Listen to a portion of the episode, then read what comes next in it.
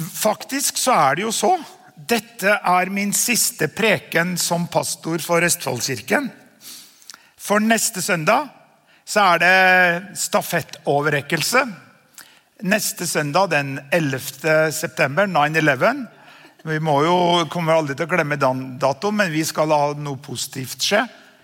Da blir Hanna og Kenneth, neste generasjons representanter, blir satt inn eh, som pastorer for Østfoldkirken. Det er jo ikke noe sånn Wow, what a surprise! Og Folk har spurt meg flere ganger om, om jeg syns det er litt sånn vemodig og, og liksom litt leit. og alt sånt. Ikke i det hele tatt. Og Det er ikke fordi at jeg tar lett på det som skjer, men det, har, og det er min preken. og Jeg har visst lang tid hva jeg skal preke om. Jeg skal preke i dag om at alt har sin tid. Det er det jeg skal preke om i dag. Jeg ville bare nevne dette med med, over, eh, med overtakelsen da, som skjer neste søndag. Med da eh, Åge, pastor Åge Åleskjær som holder i det. Jeg snakka med Åge og Lillemor på, nå i uka her. Og Hanna Kenneth er bare å holde seg fast. For, Åge tar det her seriøst. og Det kommer til å være hans påleggelse. Og, og pastor Hans og Marit Rogstad kommer ned for helga, så de vil kanskje være med og be for dere også. Jeg vet at Stefan Salmonsen kommer også å bli med på festen på lørdag. Men det kan hende at han skal preke et annet sted på formiddagen. Ellers blir han også med og ber for dere nå på den søndagen. Eh, for det var jo Stefan som innsatte dere som ungdomspastorer, hvis dere husker. Ja. Eh, men, men så, så, sa jeg til Åge fordi at når dere innsatte eh, da Thomas og Kat Katrine så sa, så sa Åge ja, og da ble Thomas og Katrine litt sånn taken by surprise. For Han sa vi tror at det er Gud i det her. da, og Det skal jeg vise et bibelvers også. Det er jo en bibelsk ting, dette med at du legger hendene på da på en måte neste generasjon eller neste ledere osv. Så, videre. så han sa det ble jo det vi i karismatiske kretser kaller det ble jo sterkt. Så de ble på en måte litt satt ut, da, for det ble veldig bra. da. Så da kan, det jo komme et profetisk ord og tiltale og alt så videre. Så jeg bare sier dette som en forberedelse for, for neste helg. At det er ikke bare en sånn, sånn formell, høytidelig ting, men det, det er en åndelig ting også som skjer i det her. da. Og Jeg husker på, jeg kan jo si hva jeg vil, fordi at eh, dette er jo min siste preken som pastor. Men jeg husker jo Hanna, at, at etter at uh, Stefan hadde, hadde, bedt for dere og innsatt dere som ungdomspastorer, så hadde du noe av det samme som Stefan hadde over seg også. Du, den, den, den, på en måte litt den humoren og at det var veldig måte, den festlige måten du preket på osv. Det tror jeg noe også som på en måte ble ble gitt gjennom det. Eh, en annen ting, f.eks. når vi ble døpt i Den hellige ånd eh, og ble lagt hendene på. Så han som da eh, ba for oss Da er vi tilbake på verdenskonferansen for kirkevekst i Oslo i august 1983. Det begynner vel lenge siden. Men han som ba for oss, da, han hadde spesiell gave for dette med å be for folk til dåpen i Den hellige ånd. Eh, og etter at han hadde bedt for oss, og vi ble døpt Den hellige ånd, så siden den gangen så har jeg, og det vet jeg fra Gud, en spesiell gave så de fleste jeg ber for til dåpen i Hellige ånd, eh, kommer igjennom og får et gjennombrudd. Så jeg var ofte i settinger i, i Afrika så var jeg ofte ble spurt om, om, å gjøre det. Så jeg sier bare dette med at vi gleder oss til neste helg. Så sett av den helga både lørdagen og, og, og søndagen. Og så er jo dette med at uh, min, min, altså Det jeg skal snakke om, eh, alt har sin tid. Eh, så Jeg skal se litt bakover og se litt framover. Men eh, her er et bilde av Hilde og meg. og Jeg satt og tenkte For jeg er 60 år, Hilde er 60 år. Og vi har, vært, vi har tjena Gud sammen i over 40 år. Både Hilde og jeg begynte å tjene Gud når vi var 18 år. Jeg var ett år foran henne da. Så, så, så vi har tjent Gud i over 40 år. Eh, vi dro til Afrika. Eh, og skulle være der i ett og et halvt år. Eh, det ble til 14 sammenhengende år. Eh, og Barna synes de hadde en fantastisk oppvekst. De gikk på en amerikansk kristen skole med 450 barn. Fantastisk skole. Vi har skrevet fire bøker. Hilde og jeg har jobbet og gjort dem sammen. Hilde har laga over 50 sanger. Og så ble vi jo spurt og jeg skal ikke dra hele den historien, men vi ble spurt om å ta over denne kirken når da grunnleggerne Magne og Frøydis Aker, som er med her nå og, men De er ikke her i dag, de er bortreist. Også bortreist neste helg. Men de er med her for å heie på neste generasjon. Eh, de skulle pensjonere seg, og, og, det ble da til 18 år. Eh, akkurat nå så eh, driver Hilde og fullfører sin universitetsutdannelse som lektor. Jeg er utdannet vernepleier, bachelorgrad. Men jeg går videre for å ha, studere videre så lenge Hilde driver også og studerer. Så vi er litt tima. Jeg kan ikke ønske bare å ha party, party og Hilde er nedgravd i bøker. Så jeg har tatt videreutdannelse som i spesialpedagogikk. Så jeg var på samling nå på Lillehammer. Og det er ikke en walk in the park. Også. Jeg må faktisk lese for å bestå. Wow, what a surprise! What a surprise! Ja. Og så har vi tenkt å skrive enda en bok sammen når vi er ferdig med utdannelsen. og sånn da. Hvorfor nevner jeg dette? Jo, for alt har sin tid. Ehm, for flere år tilbake så eh, Han som innsatte oss som pastorer, er, som jeg, han kaller jeg for min pastor. Det er jo pastor Hans Rogstad i Oppdal. Oppdal Kristensenter. Han, gammel, han har vært ordfører i Oppdal. Han har vært ambulansesjåfør, men også bonde. Eh, og de kommer, og det er vi beæret de kommer ned også for neste helg. Fantastisk. Så de innsatte oss som pastorer i september uh, 2004. Så det er faktisk nesten på søndagen at vi, det er 18 år siden vi ble innsatt. da. Men jeg spurte ham for flere år tilbake, så sa jeg Hans, når er rette tiden å gi over til neste generasjon? Og da bare lo han sa han så raskt som mulig. sa han. For han sa altså oss som bønder så kan ikke vi bare tenke på når vi er for gamle. Klart at Det å være bonde er jo fysisk hardt arbeid. I hvert fall det var det veldig mye før. Så sa han, så var det ikke bare vi måtte tenke på når ikke vi orka mer. Men måtte tenke på når var da neste generasjons beste tid å ta over på.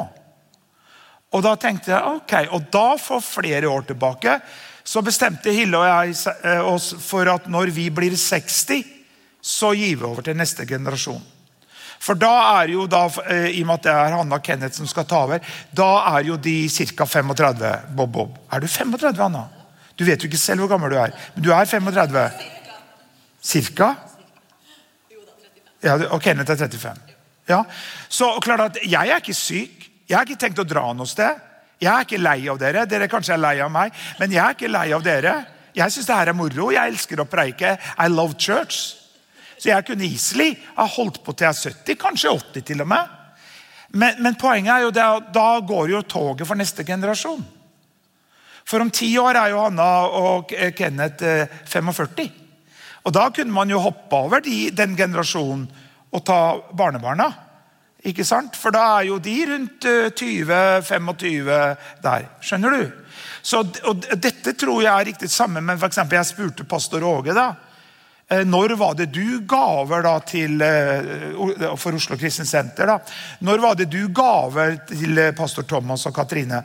Jeg tror de var rundt 64 år. Eh, og, så videre, da. Og, og, by the way så har vi spurt, og Åge har takket ja, til å være mentor for Hanna og Kenneth videre. Og så vil de, og som Kenneth eh, sa, da, at de ønsker at eh, Åge da kan komme og preke her i hvert fall minst to ganger i året. Kanskje vår og høst. Og da vil jo etter det de gå ut og kanskje spise sammen og prate. Og så kanskje de møtes da litt utover det for en samtale hvor at uh, Hanna og Kenneth, eller kanskje bare Kenneth, det kommer helt an på, bare for å ta en prat. For at Er det en mann som er full av visdom og veldig anerkjennelse, så er det Åge Holderskjær. Vi har full tillit til han også vært eh, liksom, tror på troens ord og, og sånn. Altså, han kommer også til å være med på banen der. Det betyr ikke at Hilde og jeg trekker oss tilbake. Vi skal ikke noe sted. Vi skal fortsatt være her. Men klart at jeg har jo flere hatter. da. Jeg er pappaen til Hanna. Svigerfar til Kenneth. Og det er ikke bestandig en ideell situasjon hvis at man skal snakke om ting da, som er litt følsomt for kirke eller et eller annet. Da. Og da er det bra en ekstern mentor. Så Han sa da gi det over så raskt som mulig, og da bestemte vi oss at vi skulle gjøre det når vi ble 60. Og Allerede da så begynte vi å forberede det. Og klart at Gjennom at både Hilde og jeg valgte selv, ikke noe noe krav fra lederne rundt oss, men vi valgte selv å, å ikke ta ut lønn, og har ikke gjort det siden det, fra 1.1.2010. Altså Det er jo da tolv år siden. Og Da måtte jo vi tjene noen penger eksternt med forskjellige ting. Helse, omsorg, lille bruktbutikk osv. Det tar jo tid. Så vi fikk jo da brukt mindre tid i kirken, men holdt allikevel ansvaret som styreleder i, i, i styret og, og, også som hovedpastorer. Men det gjorde jo at det ble en gjeng som mange av dere er en del av, av frivillighet, kom på banen.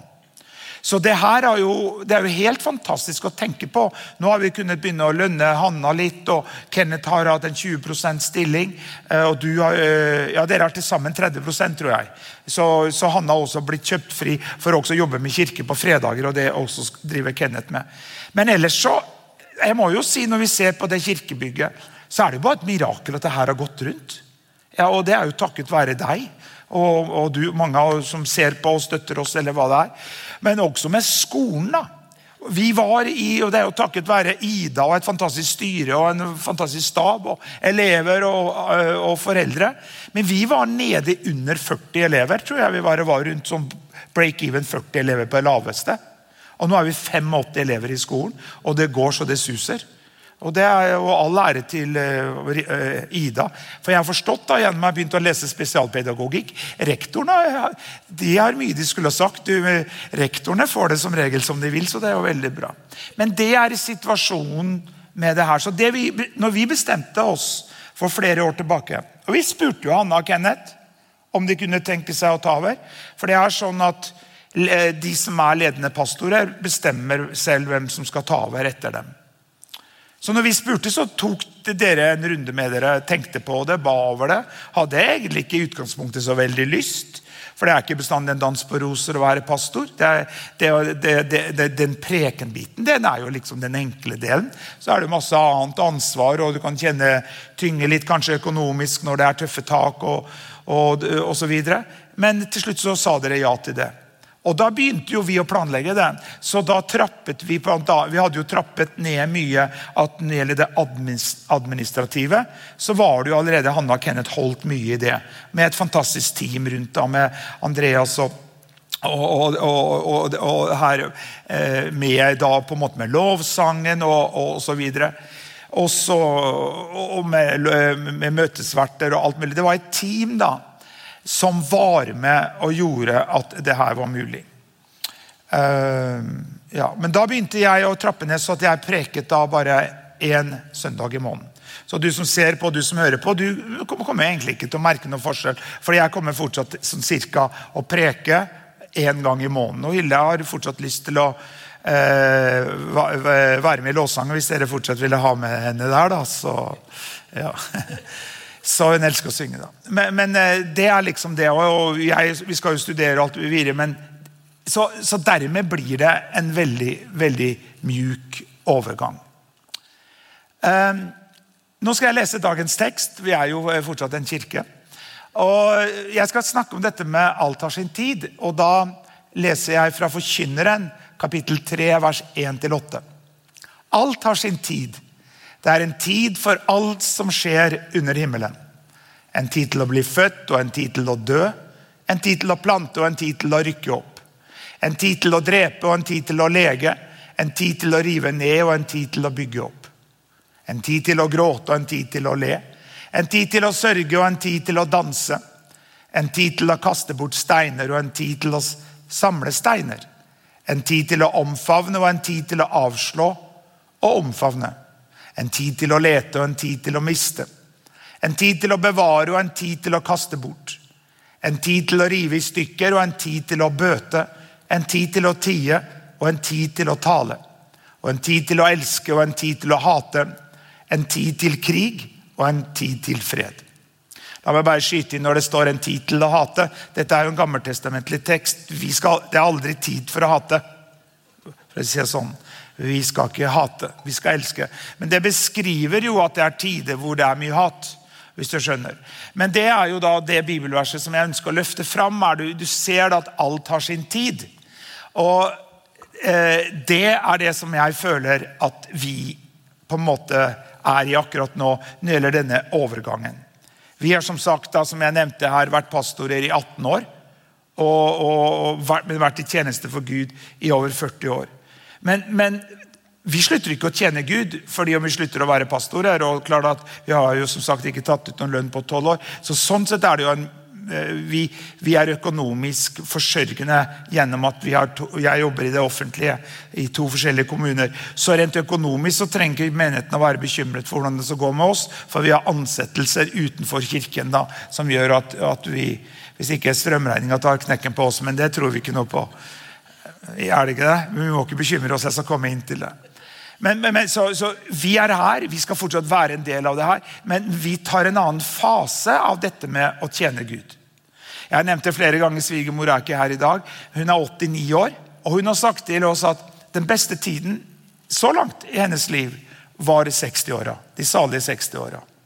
Så vi er 60. Jeg må si at Av forskjellige årsaker så har livet aldri vært bedre. Men jeg tror at det mange mennesker glemmer, er egentlig er dette at alt har sin tid. Man trenger ikke krampaktig å holde fast på noe, for alt har sin tid.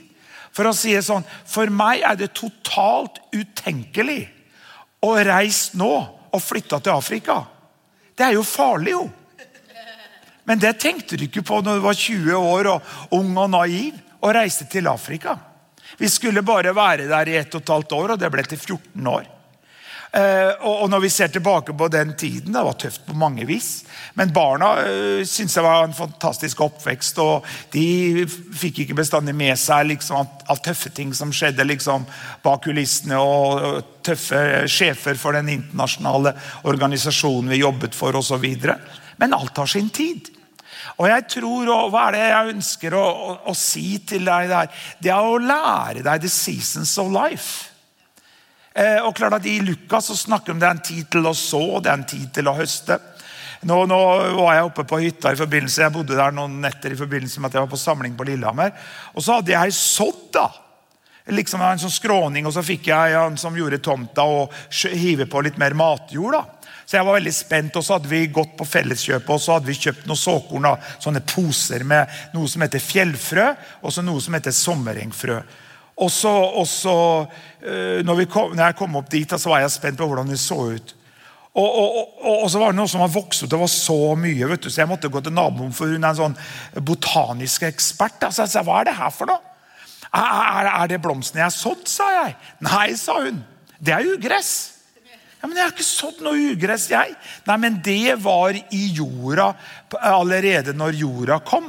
Så det må komme opp først, og så må vi fjerne det. Og så kommer denne sommerengfrøa og blomsterengfrøa dine opp etter hvert. Ikke sant?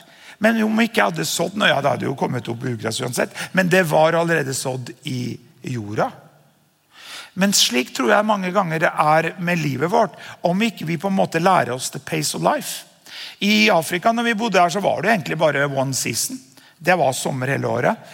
Så Hanna tok jo litt tid før og vi om det i dag. Hanna har på seg boots i dag.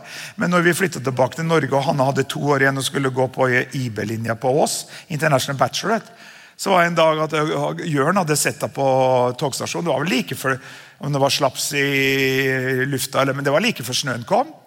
Han sto og stirra på beina til Hanna, for da var hun, hadde hun sandaler uten sokker. For jeg tror ikke Hanna i hvert fall ikke Hanna, eide sokker i 14 år. Du hadde ingen sokker når du var i Afrika, sa han det? Nei, sant? For det er one season. Det var bare én tid. Det var sommer.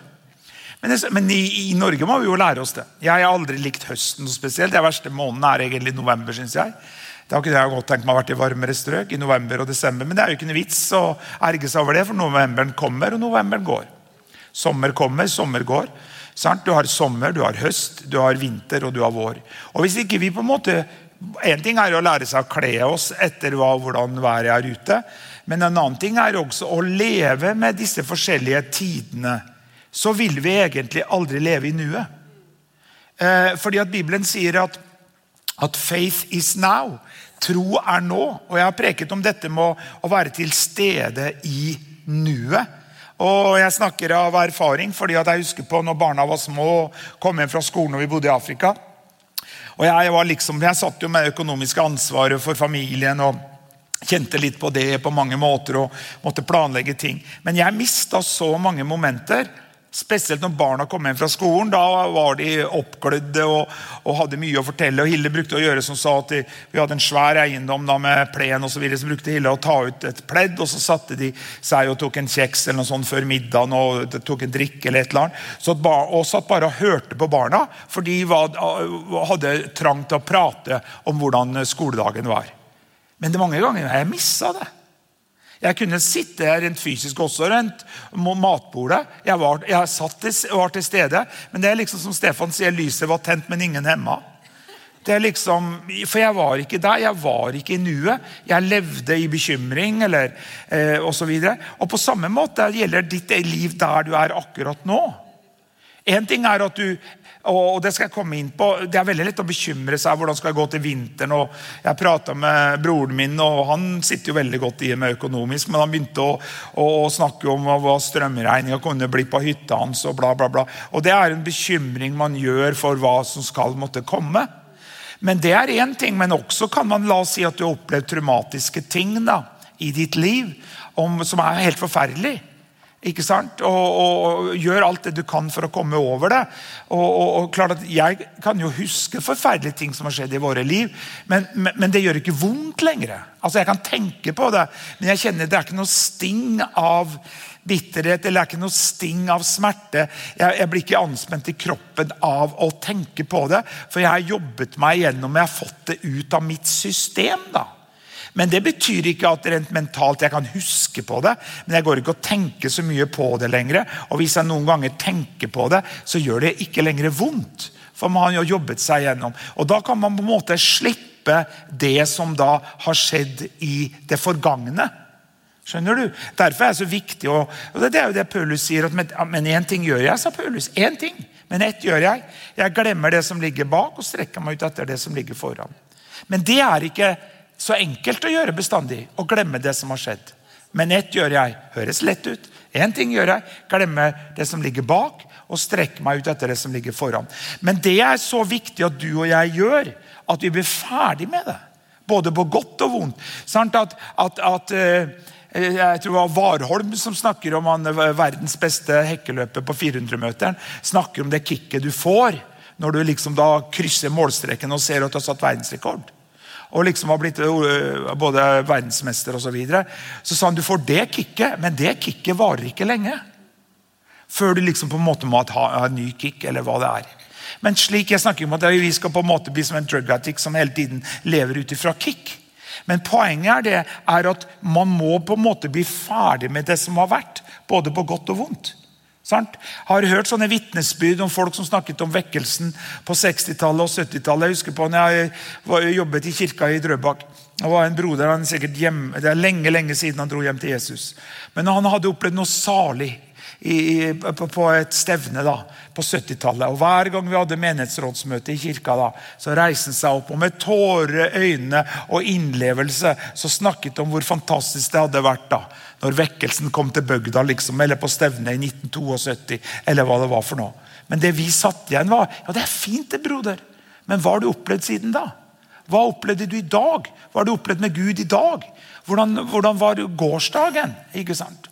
Og det både på godt og vondt. For vi kan alltid sitte og snakke om de gode, gamle dager. ikke sant? Det var annerledes før. vet du. Det var bedre før, vet du. Sant? Så sier de oppe i Trøndelag der. Ja, Annerledes før, ja. ja. Det var det, ja. Det mye bedre før. Ja. Ok. Er dere glad jeg ikke preker på trøndersk, eller? Ok. Ok. Anyway. Så, men, men, skjønner du, så både på godt og vondt, så må vi la det gå. Og på en måte fokusere på akkurat nå. Og akkurat nå så har livet mitt aldri vært bedre. Hvordan er ditt liv? Og Du tenker ja, men du kanskje sier ja, men livet mitt har aldri vært verre. Ja, men Det trenger ikke å være sånn. Det kan bli en forandring på det. Så det gjør at når man på en måte da Når vi nå går av som hovedpastorer, så på en måte er det bare en forandring av måten vi, vi fungerer på. Så nå blir jo styresmøtene veldig mye kortere. For Maria og co. slipper alle rabbit trailsene jeg gjør. Som når vi har styresmøte. Så Maria holder meg i ørene og så til B-effektivt. Men eh, Kenneth er jo, er jo, veldig flink, og styresmøtene har blitt veldig bra. Så det blir jo deilig å slippe. ja. Jeg har hatt mitt siste styresmøte. Jeg gir over alt det med Procura. Jeg tenkte å introdusere Kenneth og Stian til eh, banken på andre sida av veien. En fantastisk dame som ga oss lån. Prise Gud. Gud velsigne henne. Og, og vise at eh, menigheten er i trygge hender. Men jeg må jo si når jeg ser utover denne folkeskaren her, Vi er ikke verdens største menighet. Men det er jo et mirakel her, folkens. Det ruller og går. Har ikke hatt en økonomisk bekymring for menigheten på mange år. Men det er jo fordi at du gir. Det er fordi du ber. Det er jo for at du er med og drar det videre. Ok. Her skal jeg vise et bibelvers som jeg tenkte på i forbindelse med også neste søndag. 5. Bosebok 34,9 så står det Josva Nuns sønn var fylt av visdomsånd for Moses hadde lagt hendene på ham. Derfor hørte Israels barn på ham og gjorde som Herren hadde befalt Moses. Og Dette bare nevner jeg, så Vi tror at noe kommer til å skje i denne pastorsinnsettelsen som skjer neste søndag. Eh, til og med i Den norske kirke så er jo dette med innsettelse av biskoper videre, det, er jo, det er jo full, eh, det er full eh, Hva heter det? Med liturgi og håndspåleggelse. Og, og jeg tror Den katolske kirke tror jeg de legger seg langsflat på gulvet osv. Men poenget med det jeg sier, bare dette Vi tror at noe kommer til å skje. Vi tror at, at ikke det at ikke Kenneth Anna er salvet av Gud og er dyktig og osv. Men, men vi tror at noe kommer til å skje. For det skjedde også da når da eh, Moses la sine hender på Josva. Så jeg og Hille skal jo være med å legge hendene på dem også. Så jeg sier det, for vi, det, vi, vi runner jo ikke bare en vanlig business. Det er jo et åndelig foretak, for å si det sånn. da. Vi tror på salvelsen, vi tror på utrustningen. Og, og, det må jeg bare skyte inn, og Dette har jo vært helt fantastisk også. For her kan det være et eh, potensielt problem hvis at du innsetter noen til å ta over etter deg som er familie. Og, og, og Hanna Kenneth er jo høyst familie, selv om Hanna er jo adoptert fra Øst-Europa. Jeg sa det til, ungdoms, jeg sa det til ungdomsgjengen en gang. De bare satt der. De trodde jeg eller, jeg bare, jeg bare løs. Men, men Hanna er jo min datter, og, og Kenneth er min svigersønn. Og, og, klart at Vi har jo sett det mange ganger i for American Ministries og så videre, hvor at sønnen tar over. Og, så videre. og Det kan bli et problem hvis at sønnen ikke er dyktig eller dattera er dyktig til det faren eller mora var dyktig til. Sant?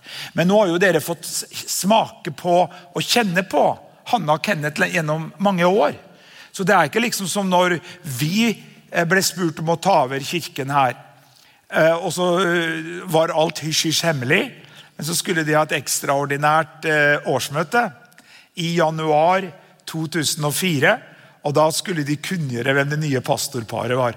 Og Menigheten hadde ikke peiling. De eneste som visste det, var Magne Frøydis og, og, og, og, Hilde og jeg. da. Også Jonathan Conrad hadde vi spurt om rådgivning fra.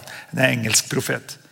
Og når det ble kunngjort at vi skulle være, bli det nye pastorparet, så ble det trampeklapp, har jeg forstått. Og det Mange ganger melka vi veldig. og sa, ja, En gang var de begeistra for oss, liksom. og så, og, og, og sånn, men det, det, var en kjempeoverraskelse, for menigheten visste ikke, jeg har forstått, visste ingenting. Men da hadde jo vi vært og preka her om somrene når vi hadde sånn Norge Rundt-tur eh, mens vi bodde i Afrika, for å raise support og fortelle om vårt misjonsarbeid. da. Men på det årsmøtet i januar da, så når det ble kunngjort, så var det veldig moro å få tilbakemelding. Vi satt jo da i Afrika og var spent på hvordan menigheten ville reagere når Magne fortalte at vi var det nye pastorparet. Men det var heldigvis full begeistring. Og vi vokste jo veldig mye til å begynne med. Og Vi krysset jo 500, vi fikk over 200 nye medlemmer på ca. to år. Og krysset 500 medlemmer før det på en måte ble Eh, en, på en måte en eh, hva skal vi si, at Mange dro, kanskje fordi ikke de likte den stilen vi kjørte osv. Ikke vet jeg. Vi gjorde kanskje masse feil osv. Men, men vi har jo i hvert fall klart oss gjennom 18 år. Ok. Her er det videre dette med Josva og Moses.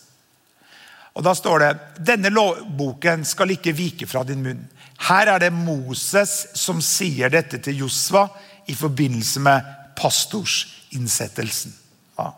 Så på en måte han gir et ord på veien. Da står det denne lovbok. Jeg må preke det her nå, for det er ikke jeg som skal preke neste søndag. Det er biskop Åleskjær. Denne lovboken skal ikke vike fra din munn, men du skal grunne på den dag og natt. Så du ikke tar deg i vare så du gjør etter alt det som er skrevet i den. For da skal du ha framgang på din vei, og da skal du ferdes viselig. Har jeg ikke befalt deg, vær sterk og modig. Vær ikke redd, og bli ikke forferdet. For Herren din Gud skal være med deg overalt hvor du går. Og Det vil jeg si til deg også, menigheten Østfoldkirke. Jeg vil si til alle som ser på dette programmet. Dere kan bli ikke kvitt meg, jeg kommer fortsatt å være på TV-skjermen. Alle som ser på YouTube, podkast, hører på dette programmet. Dette er også et ord til deg. At har jeg ikke befalt deg, vær sterk og modig. Vær ikke redd og bli ikke forferdet, for Herren din Gud skal være med deg overalt hvor du går. Og det, og det, det, det, som er interessant når du ser på det her, det er en befaling som Gud gir da til Josva, men som også han gir til deg. Det har jeg ikke befalt deg. Det er mye sterkere enn å si har jeg ikke gitt deg det råd. Men Josva fikk befalingen om å være sterk og modig. Hva? Liksom, Skjerp deg, gutt. Det her kommer til å gå bra. Men, men, som leder så fikk han denne befalingen om å være sterk og modig. Vær ikke redd og bli ikke forferdet. Ikke bli engstelig over strømregningen eller bensinprisene, for Herren din Gud skal være med deg overalt hvor du går. Ja? Ja.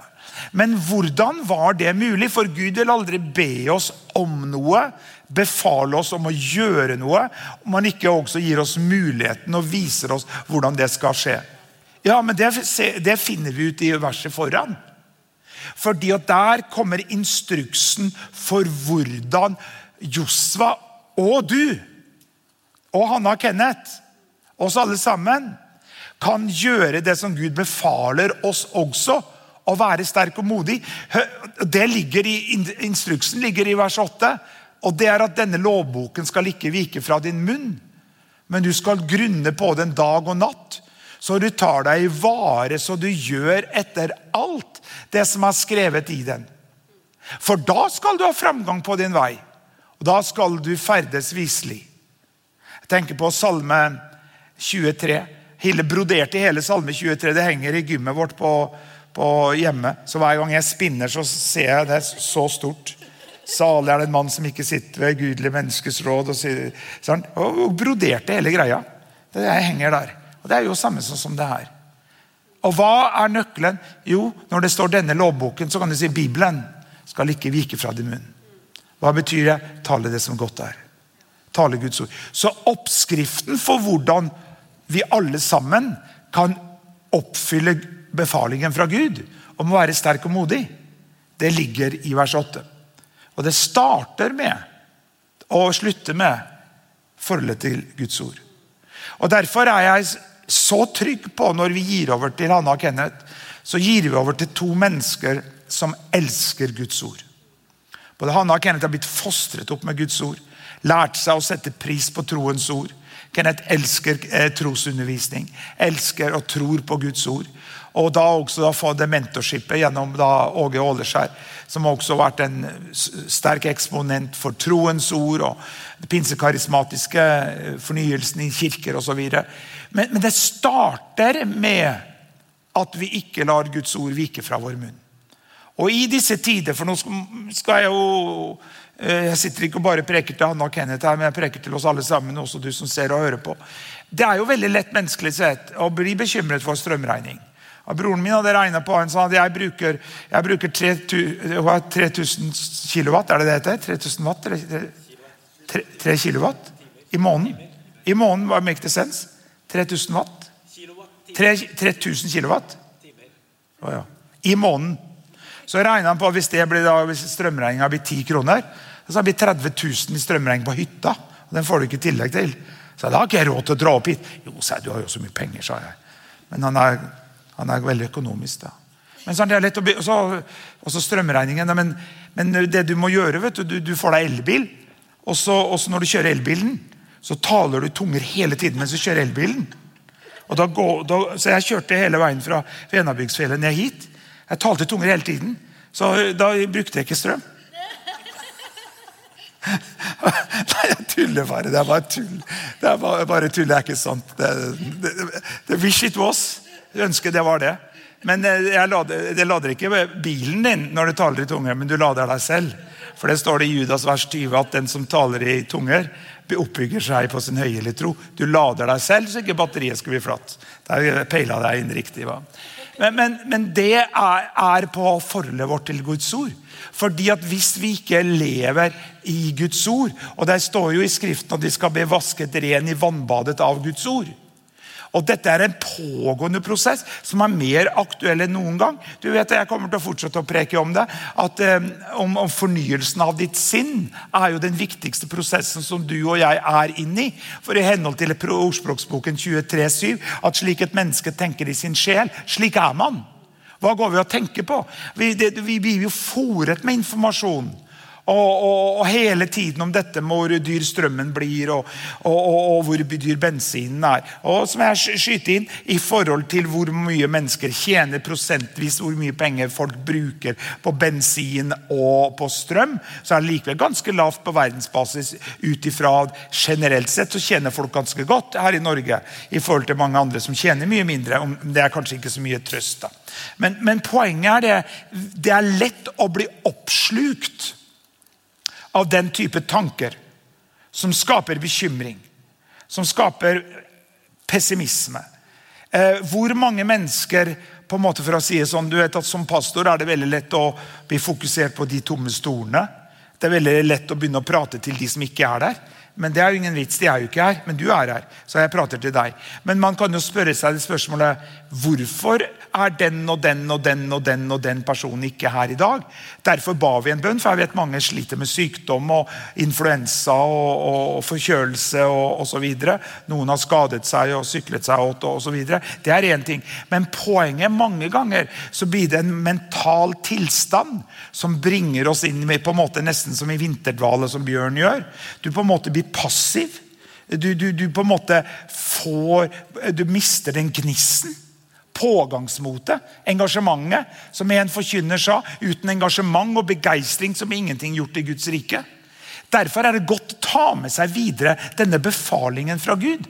Ikke bare liksom, det her skal gå greit, men befalingen om å være sterk og modig.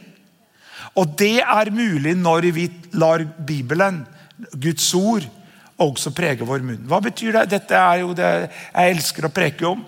At Du skal ikke si det du føler, men du skal si det du ønsker å føle. Du, du, skal ikke si alt det du tenker. Mora mi sa det, Erik, du, du, du, sier alt det du tenker. Så hvis ikke jeg sier noe, så tenker jeg ingenting. Så det er litt lett å forstå. Men, men skjønner du hva jeg mener? Men jeg kom jo i problemer da, både med lærer og, og fikk beskjed om at jeg var stor i kjeften og fikk melding med meg hjem. og Oppstanda si, sier man oppe i Trøndelag. Har du hørt det uttrykket å være oppstanda si? Ja, du har hørt han synge! Ida, oppstanda si. Har du hørt det? I Molde? Ja. Nei, men Det er jo ingen som vet det på skolen vår, da, men si er stor i kjeften. Men poenget er jo det at du sa alt det du tenkte. Men, men, men, det som er, er at når du og jeg kjenner at nå, vi holder på at depresjonen banker på døra, vi kjenner at vi holder på å bli deprimert, vi holder på å liksom miste gnisten Hva gjør vi for noe? Sånn? Sitter vi bare der og, og depper oss, liksom? Uh, i går når Jeg var på hytta i går, da, så broren min har jo hytte der også så hadde jeg egentlig tenkt å gjøre noe ute på tomta på hytta og så bare dra hjem. Men så inviterer broren min over på, på frokost klokka halv ti, og så, og så sa han ville være med på fjelltur etterpå. Men broren min han, han går ikke fjelltur for at det er vakkert. Han gjør det for han vil kjenne melkesyra. Så min svigerinne sa, sa rett ut hadde ikke vært for, for bror din, så hadde jeg vært tjukk og lat og sittet bare i en sofa. sa for, men hun henger på, da. Men jeg klarte å henge på, takk og lov. Men har veldig vondt i beina i dag. Det er dårlig form. Jeg klarte å henge på. 13 km gikk vi da opp på Svartfjellet og så ned igjen. Men poenget mitt han drev oss, da. Han fikk oss ut. Han fikk oss på tur. Han fikk oss ut av godsofaen. Han fikk oss til å begynne å liksom, skjerpe deg, gutt. Eller kom igjen. Jeg har en kopp som jeg har fått på hytta hvor det står 'Hvorfor sitte inne når alt håp er ute'? Den er bra. Så det er koppen min på hytta. Hvorfor sitte inne når alt håp er ute? Og Poenget er det når du holder på å gni, eh, gli inn og liksom bli ett med sofaen. og på en måte, Det er ingen feil å sitte på sofaen, men poenget er det når du kjenner at du, du holder på å bare gli inn i apati, passivitet, depresjon, motløshet. Hva? Hvor mange, vi brukte jo en sånn kickoff, Mange kirker brukte å ha kickoff til høsten. sant? Men det skulle vært en kickoff hver søndag. Hva skal til for at du får en kickoff? Mange bedrifter har sånn kickoff. Eh, de gjør ting sammen bare for å skape engasjement og begeistring for det bedriften og målene som bedriften skal nå osv. Men, men hva gjør du med det? Fordi at Dette er det ordet som jeg vil på en måte sende med dere også som kirke. Det er dette å la Guds ord være det som fyller vår munn. Når du kjenner at om det er depresjon, eller tungsinn, eller vonde minner eller vonde følelser fra ting du har opplevd før i livet, så hva gjør du for noe? Tal Guds ord. Si det motsatte. Men ett gjør jeg. Jeg glemmer det som ligger bak. Strekker meg ut etter det som ligger foran. Med blikket festet på Jesus Kristus, troens opphavsmann og fullender. Du taler det som Guds ord sier. Igjen og igjen og igjen. Ja, må jeg gjøre? Nei, du gjør akkurat hva du vil. Men da kan du jo føle mye rart. Og hvis at disse følelsene bare vokser seg inni deg, til slutt så vil du begynne å tale og si det du føler. Du må ikke si alt det du føler. Du må ikke gjøre alt det du føler. Du kan velge, for Der kommer viljen din. Du kan velge å gjøre det som er rett. Som Joyce Meyer bruker å snakke om. Du kan vandre i tro ut, og selv være preget av frykt. Til og med Jesus svettet jo blodstråper pga. at han var så angrepet av frykt. Men Jesus syndet ikke. Men han var likevel så attakkert av frykt at han svetta blodstråper. Du kan føle bekymringen. Du kan føle hele tiden hvordan hvordan du kjenner en lammelse, depresjon eller Jeg vet ikke liksom hvor du er på skalaen av eh, totalt mørke eller totalt lys når du våkner opp om morgenen. Fra én til ti. Hvis ti er superhappy, Liksom, Hvor er du? Hilde er bestandig mye høyere oppe enn meg. Men jeg kommer meg etter hvert etter litt kaffe og, og, begynner å tenke på noe annet. Men den første tanken som slår meg når jeg våkner om morgenen, det er ikke bestandig Another day of victory. Det er ikke bestandig der, men man kan gjøre noe med det. Man, kan, man trenger ikke å gi etter for det der, men man kan gjøre noe med det. Og det er å ta Guds ord i sin munn. Og som det står her, grunne på den dag og natt. Jeg, hørte, jeg må jo si jeg, jeg, liker å høre de gamle trospredikantene fra 80-tallet. Jeg gjør det, vet du, Jørn. Jeg er litt sånn, Begynner å bli gammel, tror jeg. Skal ikke nevne noen navn her, da. Men jeg liker det. er old eh, faith message. Det elsker jeg. Og, og, og da snak, snakket om dette med, og det var noe av det første Den forkynneren da, eh, som vi hadde jobba for i seks år, som jeg også fortsatt hører på, hadde da hørt på noen andre igjen. Og Han sa noe av det første jeg lærte meg, var at den forkynneren for han, han, han, han, var ikke kristen, og så ble han frelst gjennom de møtene vi var godt voksen alder. Og Noe av det første han lærte, var dette med å grunne på Guds ord. Og hør her. Eh, nå har jo Thomas Aallersheim kjørt en kampanje for at folk skal fysisk sett bringe Bibelen tilbake til kirken. Han vil, kjenne, han vil høre at det bladrer i blar. Jeg vet ikke om han har fått det fra, men det er greit. da. Bare du har med en bibel. Men poenget mitt ta ett bibelvers. Ta en tanke som er i linje med Guds ord. F.eks.: Gleden i Herren er min styrke. Hva? Eller min Gud skal møte, møte alle mine behov. Ikke sant? Eller Herren er min hyrde. Jeg mangler ingenting. Ta ett bibelvers. Ta en tanke. Trenger ikke å tråle gjennom fem kapittel. Ta én tanke. Herren er min hyrde. Herren. Herren, det er Gud. Herren, han. Sjefen. Herren. Min hyrde. Min hyrde. Jeg har vært på fjellet, vet du. Sett sauer. Min hyrde. Hva hyrden gjør? Passe på. Passe på meg. Han leder meg til hvilens vann. Hvile. Oi, oi, hvile. Oh, senke skuldrene. Vann. Oi, tenk å være tørst. Metter. Mett. For, fornøyd. Skjønner du? Så lar du bare dem du smatter på Guds ord. Det å meditere på Guds ord betyr å smatte på Guds ord. Her er back to basics. Dette er noe av det første vi lærte oss på 80-tallet. Eh, når vi ble døpt Den hellige ånd. Å liksom komme inn i troens ord. Guds ord.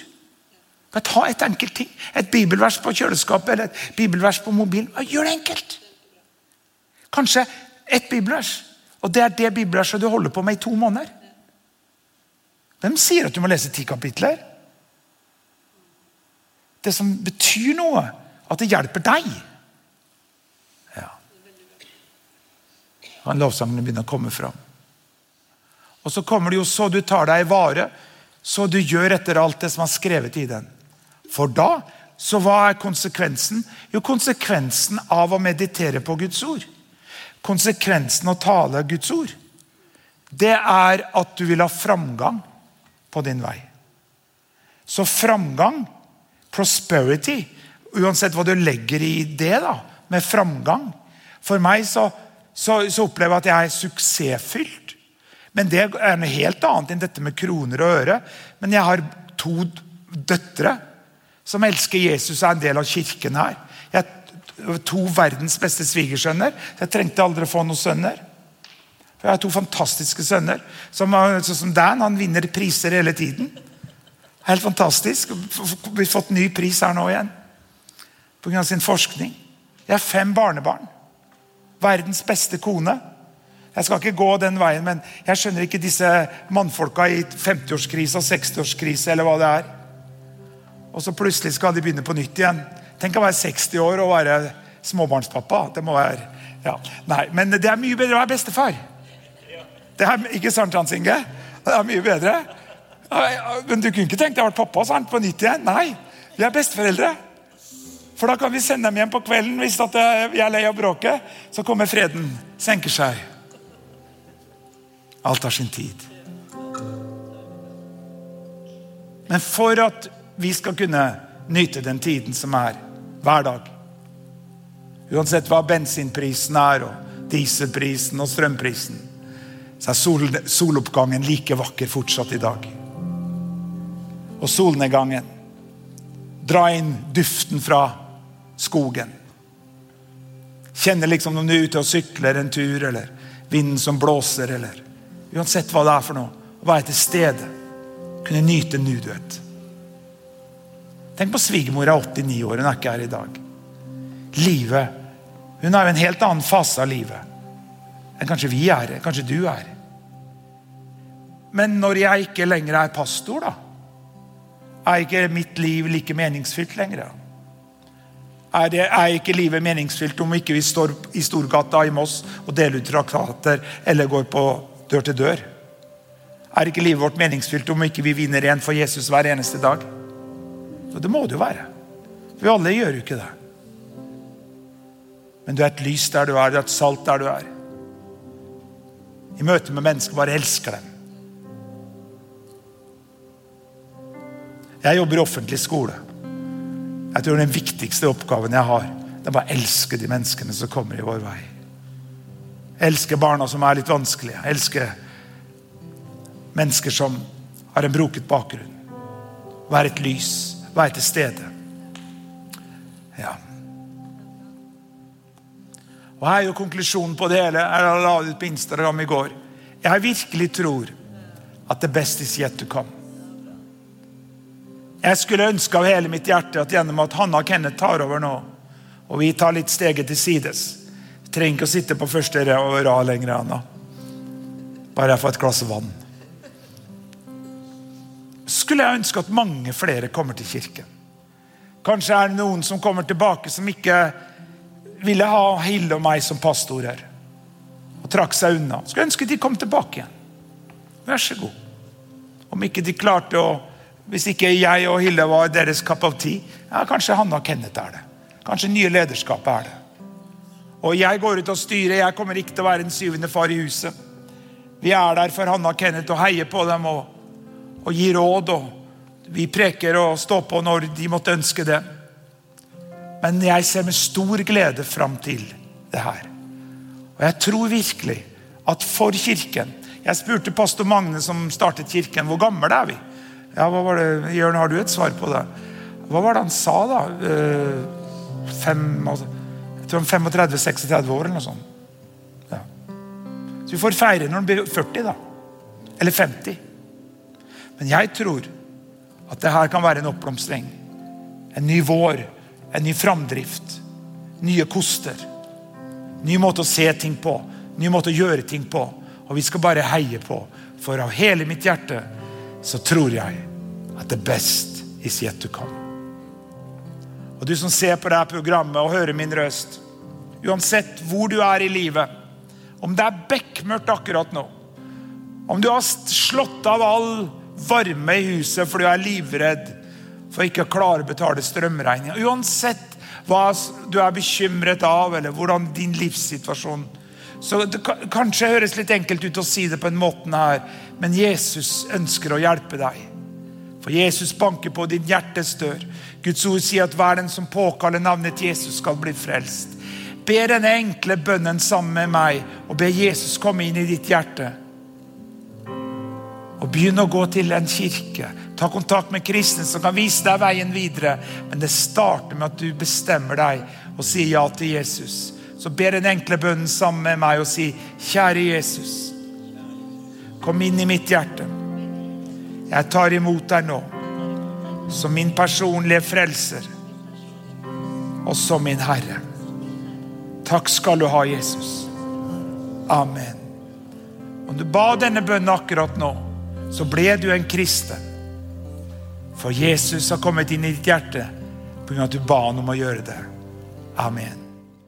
Tusen takk for at du tuna inn og at du var sammen med oss på dette programmet. Vi håper det var til hjelp og til oppmuntring i din hverdag.